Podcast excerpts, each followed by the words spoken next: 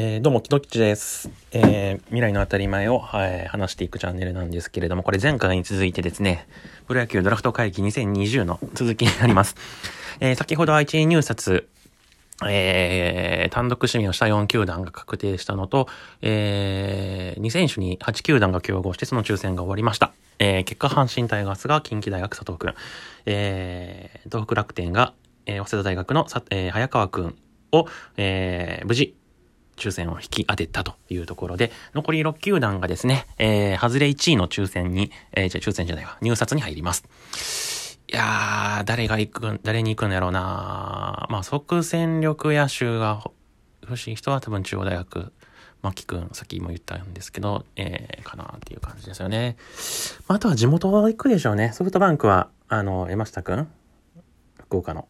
山下くん行くだろうし、オリックスもね、オリックスはね、打つ方も投げる方も両方欲しいけどね、まあ野手行くかな。打つ方がなうーん、吉田以外にね、いないかもしれないから。あ、福岡大学附属、なんとか高校の山下くんに行った。うわ、これソフトバンクとか来るんちゃうかな。俺のソフトバンク予想山下くんやからな。ヤクルトはね、もうもちろんピッチャーなんでね、多分慶応の木沢くんが、法政大学の鈴木くん。左ピッチャーですね。そっか、左折れへんのか。あ、そうか、石川が、まあ結構ね、もう年、ベテラン、大ベテランの一気に来たからね、鈴木くん、法政大学。西部が、お、東院横浜大学の野手、渡部くん。渡辺、あ、渡辺くんか。渡部と書いて、渡辺健人くん。内野手行きましたね。西武は内野手が補強ポイントということですね。内野手補強ポイントか。でもさっき早川くん言ったよね。あのこの辺りはね、ちゃんとはず、えー、ドラフト1位の抽選が外れた時に、どれに行くのかっていうところもね、会議をしているはずなんでね。えー、行ってみました。ロッテが法政大学の鈴木投手。これはロッテと被りました。ソフトバンクを、山下くんやと思ったら花咲徳栄高校の内野手の井上智也くんです。ああ、そうか。山下くんはピッチャーやからね。ソフトバンクは内野手が欲しいからね。ソフトバンクはね、あのー、内野手がね、内川とか松田がね、もう結構ベテランなんでね、内野手いるんですよね。で、巨人がアジア大学の平内良太、平内良太くん。平内と書いて平内えー、これで1位指名が、たんえー、ほとんど終わりましたね。ほとんど終わりましたね。一人だけ、あのー、競合しましたね。外れ1位で。山下俊平太。山下俊平太。いい名前ですね。覚えてもらいやすい名前じゃないですか。まっすぐとね、カーブだけなんですよね。今高校生ってね、結構球種投げれるピッチャー多いんですよね。あのー、名門校、強豪校のピッチャーって。ストレート、スライダー、カーブ、チェンジアップ、ツーシームとか、シュートとか、フォークとか投げれたりするピッチャーね、結構いたりするんですけどね。まっすぐとカーブだけっていうね、もうとにかくもうまっすぐを切れ、まっすぐの切れと、カーブっていうね、この2つの緩急だけでこれまで抑えてきたということなんでね、これ伸びしろ大ですよね。これからね、よりピッチャー、えー、プロのピッチャーに対してのより細かいコントロールだったり、さらに効果的な変化球をね、プロで学んでいくっていうのはね、いいでしょうね。まあ、3年ぐらいは、えー、3年ぐらいはじっくり、えー、2軍で育てて、1軍デビューにするっていう、いいルートな、そういう風になるんじゃないかなと思いますね。ということで、ロッテとヤクルトが被りましたね。さっきも早川君で被ったっていうことで、やっぱり即戦力の左ピッチャーが欲しいんでしょうね、もうロッテもヤクルトも。うん、先発、ローテーションって呼ばれるね、えー、長いイニングを投げるピッチャーがね、足りないんでしょうね。おうわー、ロッテ井口監督引き当てました。鈴木翔太君、法政大学、最速152キロの左投げ左打ち。ロッテ獲得です。ヤクルトね、ちょっと本当にピッチャーがね、あの、高津監督になってからもね、1年前になったんですけど、とにかくね、高津監督自体もね、自身もピッチャー出身ということで、なんとか投手陣をね、立て直さなきゃっていうことで、まあ去年もね、1位で奥川くん、まあ即戦力じゃないんですけどね、奥川くんは。まあ素材型ではあるんですけど、まあでも近いうちにね、あのー、まあマー君みたいなイメージで出てくるんだろうということで、1位引き上げて、他にもね、1位、あの、2位以降もね、ピ,、えー、ピッチャーたくさん取ったんですけど、まあそれでもやっぱりね、すぐに同小国になれるわけじゃないのでね、やっぱり3年とか4年ぐらいはね、じっくりといかなきゃなんですけど、まあ、早川くん、鈴木くん2人連続で外してね、もう11球団、ヤクルト以外の11球団がこれでドラフト1位がね、確定したわけなんですけども、ここで12人目のドラフト1位をね、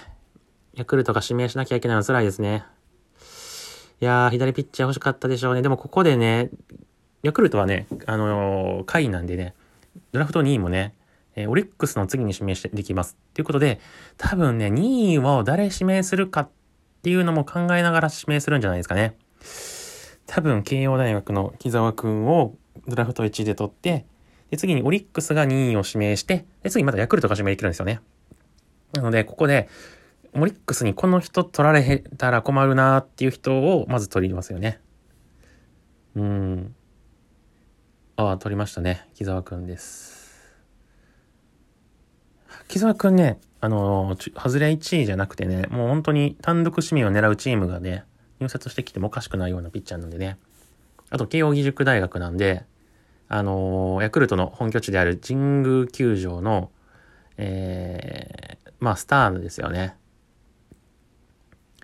えー、木沢直文、えー、投手を指名しました。まあ、この後ドラフト2位以下はですね、えー、下位から順番に指名していきます。抽選はなしですね。オリックス、ヤクルト、日本ハム、広島、楽天、DNA、西武、阪神という順番に指名をしていきます。まあ、これも2位以降も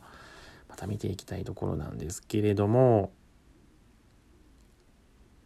まあ、注目は、そうですね。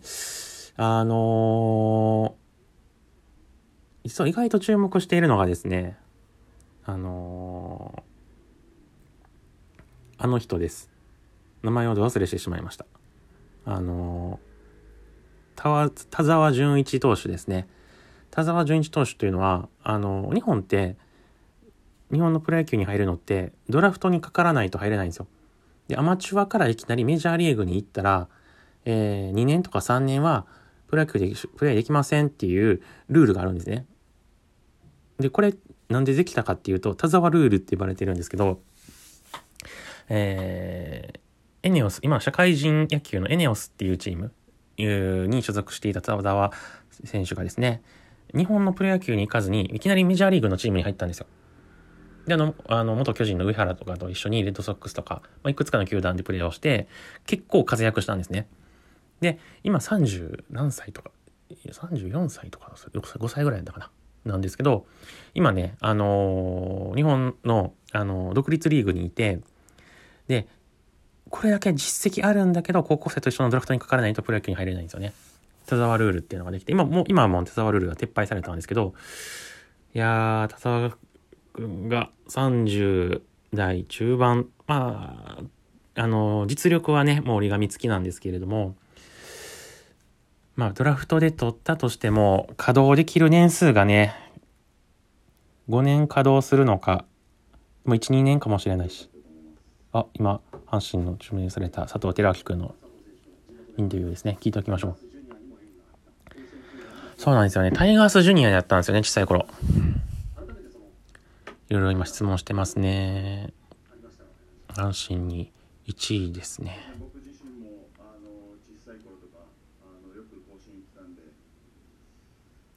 本当はね、僕、あの、大学野球も見に行っているんでね、あのー佐藤くんがドラフトの上位候補、阪神が密着マークしているっていう報道が出たタイミングで、本当なら、まあ、例年なら、あのー、秋のリーグ戦を見に行けるんですよね。あ、これが阪神とか複数球団マークしてる佐藤くんか、とかっていうのを実際生の目で見に行ったりするんですけど、今年は無観客だったんですよね。無観客で、あのー、家族とかね、そういう関係者の中でも本当にごく一部しかね、入れないっていうことになっていたので、見に行けなかったんですよ。いやー、本当はね、あのー、関西のね、リーグでね、えー、こういう注目選手がいたらね、本当は僕見に行きたいんですけど、見に行けなかったのが残念で、最後こう YouTube で、あのー、ライブ配信しているのを見てて、で、ちょっと見たり見なかったりしてるうちに、最終打席でスリーランホームランを打ったっていう。いや、これは本当にすごいピッチャーで、ピッチャーじゃない、の、バッターですね。アマチュア9回ナンバーワンスラッガーと言ってますが、いやー、まあこんな感じでですね、あのー、ドラフト1位指名について、えー、見ながらですね、こう、おしゃべりをしていきました。全く、このチャンネルのテーマ、ど真ん中ではないんですけれどもね、こんなテーマについても、えー、話していきたいなと思っております。まあ、よかったらですね、あの、フォローいただいたり、えー、Twitter やノートもやっているので、そちらの方もチェックしていただいたり、していただいたり、フォローしていただけたら嬉しいなと思います。それではまたお会いしましょう。